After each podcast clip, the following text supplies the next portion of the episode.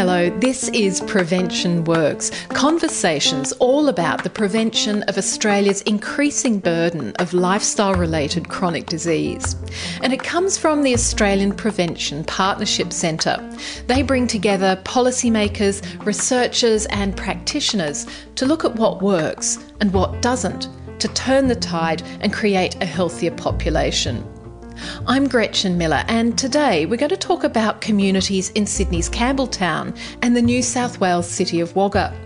And we're looking at a situation you might not have thought possible in the city. Food insecurity is a live issue for many of the families there, and it has an ongoing impact on physical health. You'll find all sorts of things are at play, from public transport to urban design to food affordability and mental health. But action based research from the Prevention Centre and a passionate community centre is changing all that. With us today is Daryl Wright, a Dunghutti man from Kempsey in the Macleay region and the Chief Executive Officer at Tharawal Aboriginal Corporation in Campbelltown, and he also oversees the local AMS, the Aboriginal Medical Service.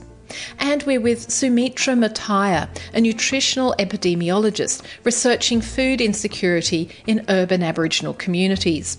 And she also leads a larger project called SEARCH, the study of environment on Aboriginal resilience and child health. And that's Australia's longest large term study of the health and well-being of urban Aboriginal children.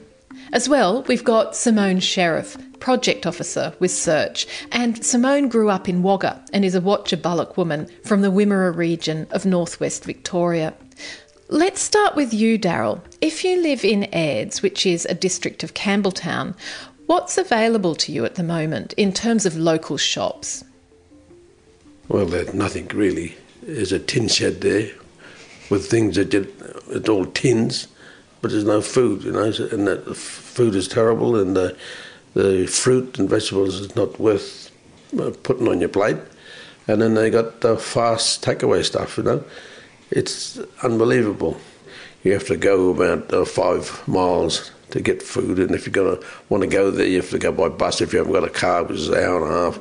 So it's all those sort of issues that we've faced with. Yeah, Sarah was saying like the IGA, it's, it's IGA, isn't it, down in Airds? It's like really, really bad. I've been there. The food's so expensive. The fruit and vegetables aren't even fresh. Like I've been there and some of them are rotten and they're still trying to sell them to the community. And as Sarah was saying, if people, families want to be able to get to the good food shops like Aldi, Woolworths, Coles, it's like five kilometres, which doesn't sound far, but if you don't have a car, you have to catch the bus. It's like a long way on the bus because it's not direct to go there. So it's really hard for families if that's your only shop you can physically get to by walking. How often does the bus run?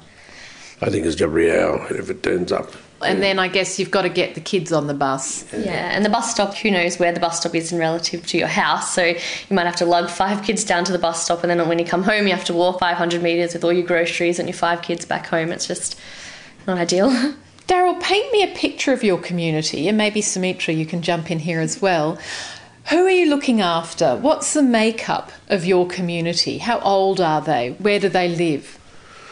Campbelltown is years ago was classed as a resettlement village where they transferred people from all over the state. How they treat um, Aboriginal communities out of sight, out of mind. Mm. It's sad. So Campbelltown has a big history. Yeah. With Indigenous people, oh, yeah. yeah. It. It's the second largest community in Australia outside of uh, Western Sydney, Mount Druitt, Penrith. We have about 150 to 200 elders, and you're talking between uh, 70 and 85. They're, and they're all active at the centre.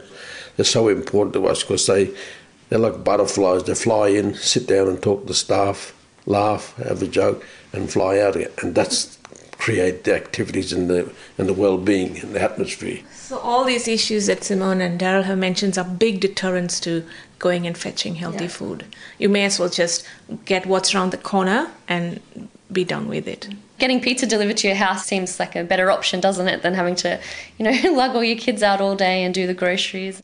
Simone, let me ask you what the current research is that's funded by the Prevention Centre. What's it all about? I think we are aware of a lot of the problems that are going on, but there's been no evidence to kind of support being able to get funding or services to help improve this. And so, yeah, search and the Partnership Centre, along with the AMSs, said we needed to be able to talk to some of the families, Aboriginal health workers, elders, and other stakeholders in the community to find out exactly what's going on in the community and kind of map out a picture of what services are currently available, what the barriers are for getting healthy food and having it available. And then the next step was to try and bring some of the families, some of the health workers, elders, and stakeholders together in a room and brainstorm some ideas of what we could do to help improve it for the communities. What really surprised me was that a large proportion of Aboriginal families reported that they run out of food before every payday, which is a fortnight. And so they can't afford to buy every few days in a month. So you weren't expecting to find that level of disadvantage? Almost every family we interviewed describes some level of food insecurity. I think the problems that we've found in Campbelltown and in Wagga have been quite similar in terms of the accessibility to be able to get to the shops and the kind of shops that are available in the area. That's been quite similar, I think. It was surprising to hear now some of the local fast food takeaway shops are doing free delivery of hot chips. You can just ring up and order like $2 worth of hot chips and they'll deliver it to your house for free. And so that was kind of surprising that those kind of things are available now. So there is a long list of pressures impacting on healthy eating in this community of interrelated pressures. Could you run some of that by me? I think the central issue is the cost of food. It's probably going to be more than 50% of the problem. And as I mentioned before, the cost of food relative to disposable income is a big problem. Whether it's healthy, unhealthy food, food is expensive. That's the number one problem.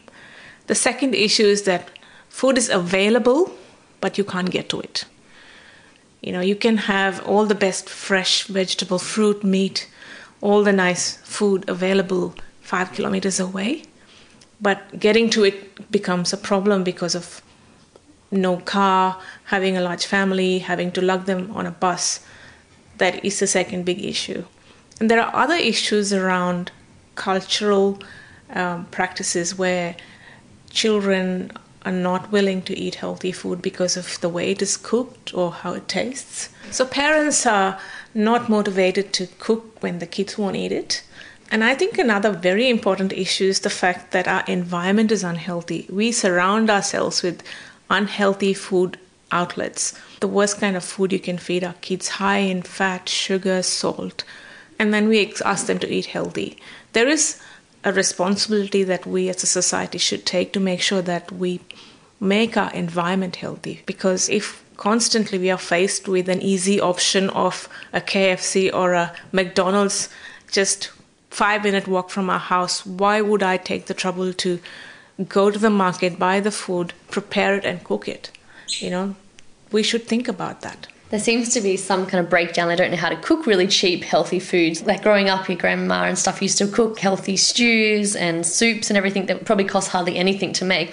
And the other thing is that we're trying to encourage our community to be aware of what you can do at home. Little garden for your own vegetables in particular, which grows better than fruit. And we do that at work. We've got a community garden there, and we teach them, and, and, and even with the kids, bring the kids to clean up the garden, do the weeding, and put a seed in. That's your seed to watch it grow. And they're quite surprised when they see the, after a couple of days it comes up. So it's educating the kids at the early age. It's so important. This is the Prevention Works podcast. Stay with us as we discuss the ongoing health impacts of something as simple as not having a good shop nearby or basic public transport.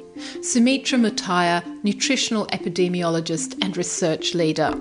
It would surprise many to hear that 75% of the Aboriginal population lives in non remote areas, and 60% of the disease gap between Aboriginal and non Aboriginal people is attributed to this population.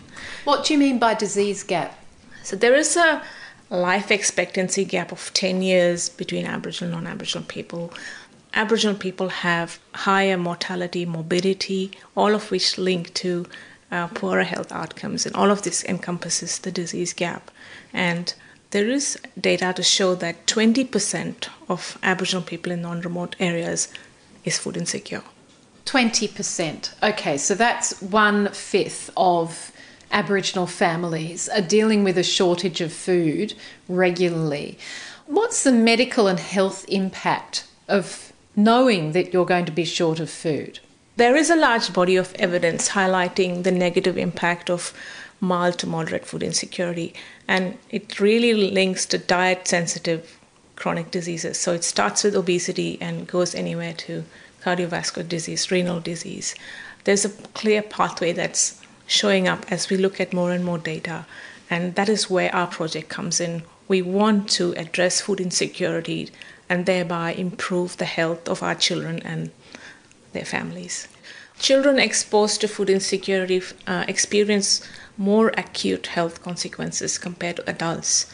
And we have also found in search that children as young as 2 to 10 years of age already are overweight and obese, about 30% of them. The problem begins very early in life. And that is why search is focusing on improving the health of children. And one of the areas we are addressing is obesity through improved food security. So, if you improve food security, you're less likely to be obese. Why is that, Simone? you know, in families they don't have as much money and things, you're often buying things that are going to fill up your family, or you know, as the saying, like clog up your family. So lots of white bread and chips and potatoes that you know are going to be really filling and cheap and affordable. And so then obviously it leads to not having as good health because you're not getting the right fruit and vegetables and lean meats and everything.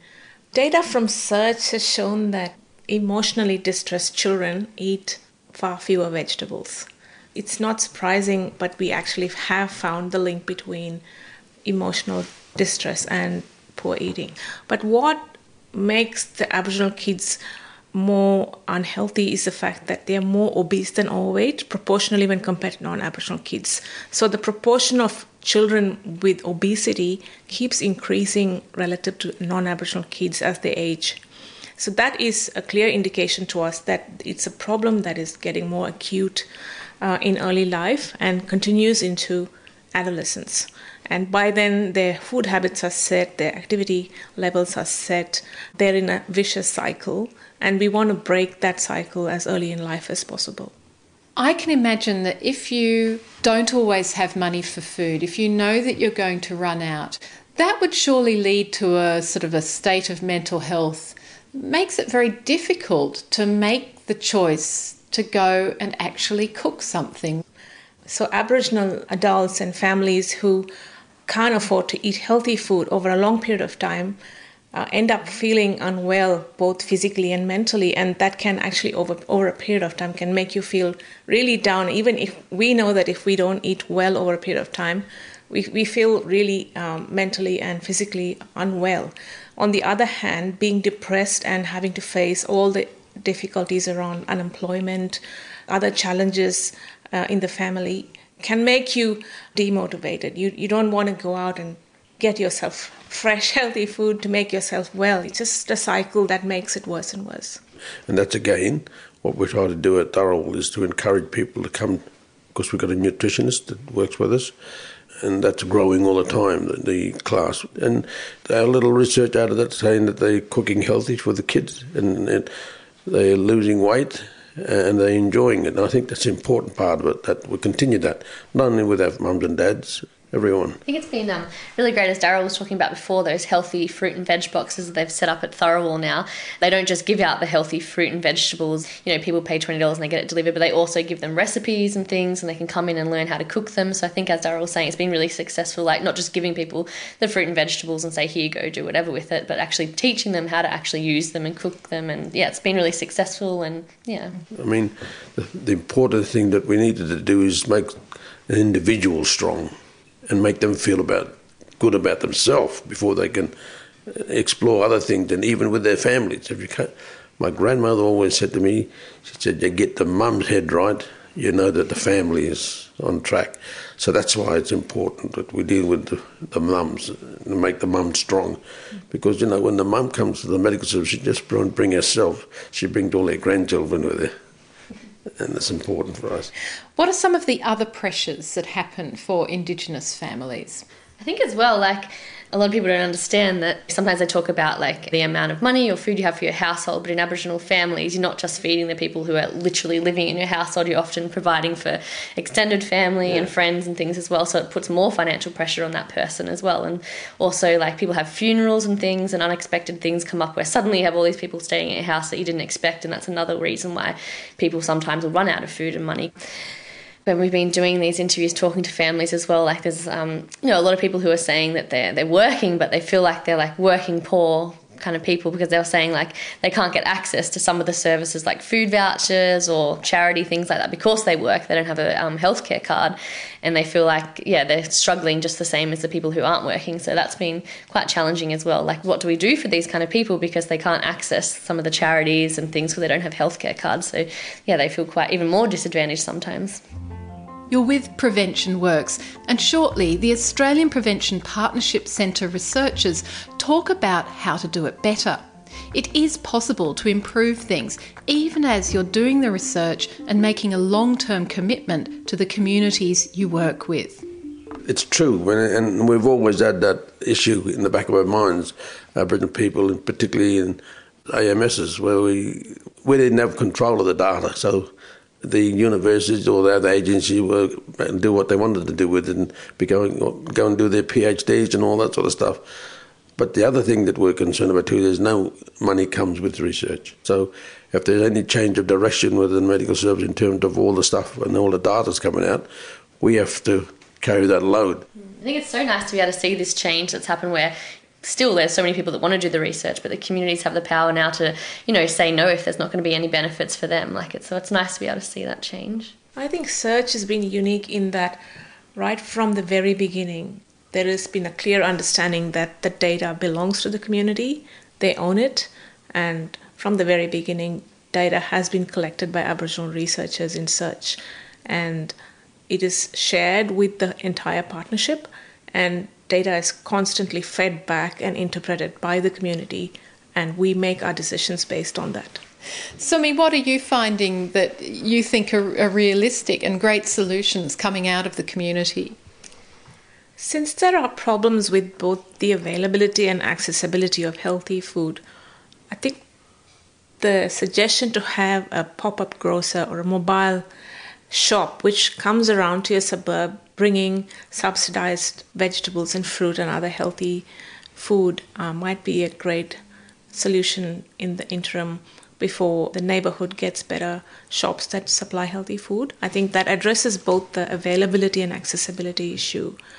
In terms of cost, I think the subsidy is the way to go. Tharawal, for instance, supplies vegetable and fruit boxes for $15 and takes it to the family homes. But if we have a truck that comes around and it can benefit more families.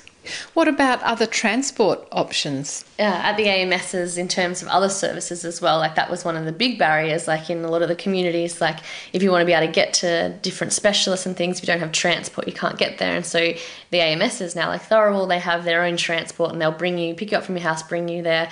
And so it'd be really good as well if we could have some kind of transport available to be able to get families to go to the supermarket and then bring them home again so they don't have to rely on the bus service that, you know, it could take nearly two hours one way just to get there to do their shopping. So, yeah, a lot of families have said that if there was some kind of shuttle bus, they could pay like a couple of dollars, or if it was free, to be able to take them to do their grocery shopping. Um, and it could just be, you know, that it leaves even once a day or something at a certain time, but at least people know that that option is there for them. Yeah, I think that would be really good. One of the Aboriginal elders mentioned that often families take the trolley to the shops and just fill it. They don't even think about what will I eat for the next four days and can I plan and buy the required food and then use them. And contrary to that, a lot of families, when they get their pay, they fill their trolleys with just about anything, and a few days later, start, food starts to go off and that's also why they often run out of food. So, a lot of help around how to budget, how to plan, how to get the right food, and how to store would be very helpful. How realistic is it that some of those solutions are going to come to bear out of your research? We are looking at a range of potential solutions.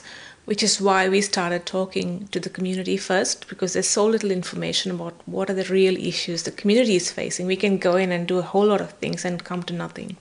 So we've now received critical information around the key areas where the communities are struggling. And we're also talking to people who are stakeholders in this whole food security business. So you're talking about people in transport, people in education, people in health, people in Aboriginal organizations who cater to this community. And we're bringing all of them together to map out a framework that will give us critical points of intervention that will most likely give us some headway in this space. There is no single solution to this, which is why we have taken the trouble to talk to such a vast number of stakeholders in this uh, food security pathway. So you're talking about availability, accessibility, affordability, acceptability of healthy food, and we've actually gone and spoken to different people in this path. And we expect that once we have gone through it together and come to an agreement that these are the set of things we do in order to improve food security, we will then take the next step.